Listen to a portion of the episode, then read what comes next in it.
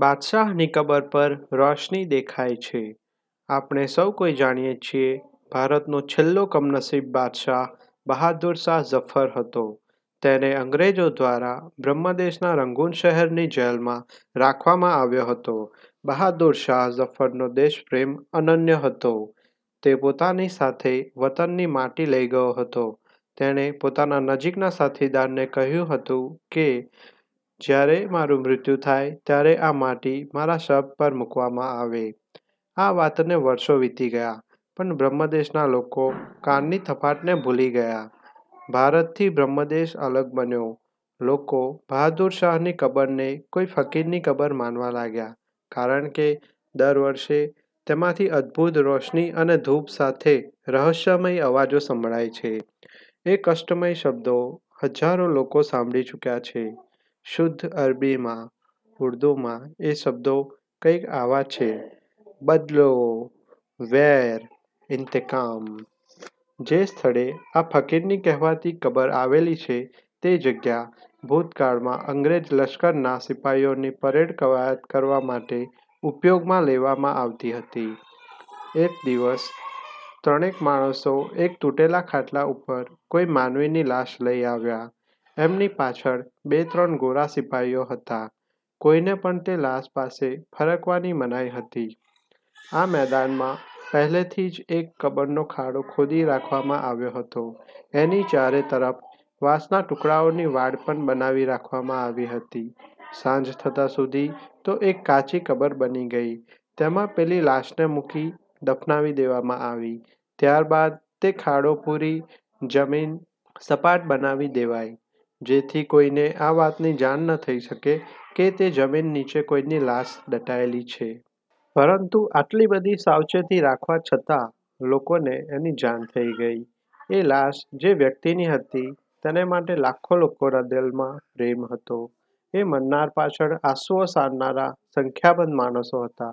લોકોને ખબર પડી ગઈ હતી કે કવાયત મેદાનમાં એક લાશને દફનાવવામાં આવી છે. તેઓ ત્યાં પહોંચી ગયા અને કઈ જગ્યાએ લાશને દફનાવવામાં આવી છે તે શોધવા લાગ્યા. પરંતુ કામ એટલું ચોકસાઈથી થયેલું કે તેમને એ જગ્યા શોધી કાઢવામાં ખૂબ મુશ્કેલી પડી. મેદાનમાં સિપાહીઓના બૂટના પગલાંની નિશાની સિવાય તેમને બીજું કંઈ જોવા મળ્યું નહીં. છેવટે શોધ કરતા માણસો એક ઝાડી પાસે અટકી ગયા. અહીં તેમને લાગ્યું કે જમીન તુરતની પુરાયેલી છે. ધરતી કંઈ નવી દેખાય છે. તેમણે પાક્કું અનુમાન કર્યું કે કબર આ સ્થળે જ હોઈ શકે. આ પરથી આ લોકોને તે સ્થળે એક મજાર બાંધવાનું નક્કી કર્યું.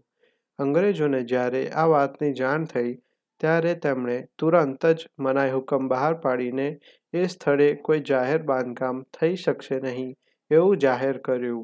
આ મનાઈહુકમની વિરુદ્ધમાં જઈને કોઈએ આ સંબંધમાં કોઈ હિલચાલ કરી નહીં, એટલે મજાર કબર બાંધી શકાય નહીં.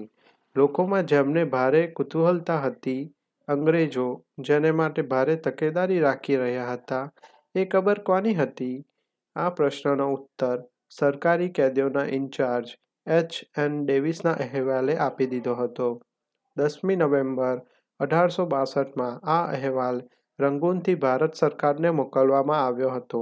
એમાં લખવામાં આવ્યું હતું કે એક સરકારી કેદી જેનું પૂરું નામ અબૂ ઝફર બહાદુર શાહ છે તેનું મરણ સાત અગિયાર અઢારસો બાસઠના રોજ થવા પામ્યું હતું. તેને એ જ દિવસે દફન કરી દેવાયો છે. આ મરણને રંગૂનના સિવિલ સર્જને પ્રમાણપત્ર પણ આપ્યું છે. એની લાશને તેના બે પુત્રો જવાબખ્ત અને શાહ અબ્બાસ તથા તેમના નોકર અહમદ બેગ ઉઠાવીને લાવ્યા હતા. લાશને દફન કરતી વખતે અહીં કોઈ બીજી વ્યક્તિને આવવા દેવામાં આવી નહોતી. ડેવિસનો આ સરકારી અહેવાલ જે દિલ્હી બ્રિટિશ સરકારને મોકલવામાં આવ્યો હતો તે કોના સંબંધમાં હતો તે વાત હવે સ્પષ્ટ થઈ જાય છે. એ અહેવાલ હતો સને અઢારસો સત્તાવનના આઝાદી યુદ્ધના એક નેતા યુગલ ખાનદાન શહેનશાહના આખરી ચિરાગ, સિરાજુદ્દીન મોહમ્મદ શાહ ઝફરનો. ઝફર ઉર્ફે બહાદુર શાહ દિલ્હીનો એક એવો કમનસીબ બાદશાહ હતો, જેને પોતાના વતનમાં બે ગજ જમીન પણ દફનાવા માટે ન મળી. એનું મરણ વિદેશમાં રંગૂનમાં કેદખાનામાં થયું અને એની દફનક્રિયા પણ ત્યાં જ થઈ. મુગલ સલ્તનતના આખરી બાદશાહનો આવો કરુણ અંત હતો. રંગૂનમાં વસતા ત્યાંના આપણા ગુજરાતીઓનું એવું કહેવું છે કે બહાદુર શાહ ઝફરની કબર જ્યાં છે તે જગ્યાએ પ્રતિ વર્ષે રોશની ઝગમગી ઉઠે છે, અલૌકિક સુગંધથી વાતાવરણ મહેકી ઉઠે છે અને સેંકડો માણસ સાંભળે તેમ વેર, બદલો, ઇંતકામ એવા અવાજ તેમજ કરુણ ચીસો હજુ પણ સંભળાય છે. આ વાત ખરી હોય કે ખોટી પણ મુઘલના ખાનદાનના ગાદીપતિ બહાદુર શાહની કડકડતી આંતરડીનો એ અવાજ બતાવે છે કે તેની ઈચ્છા તો આજે પણ ઇન્તેકામથી બદલાની આગમાં લેવાઈ ગઈ છે.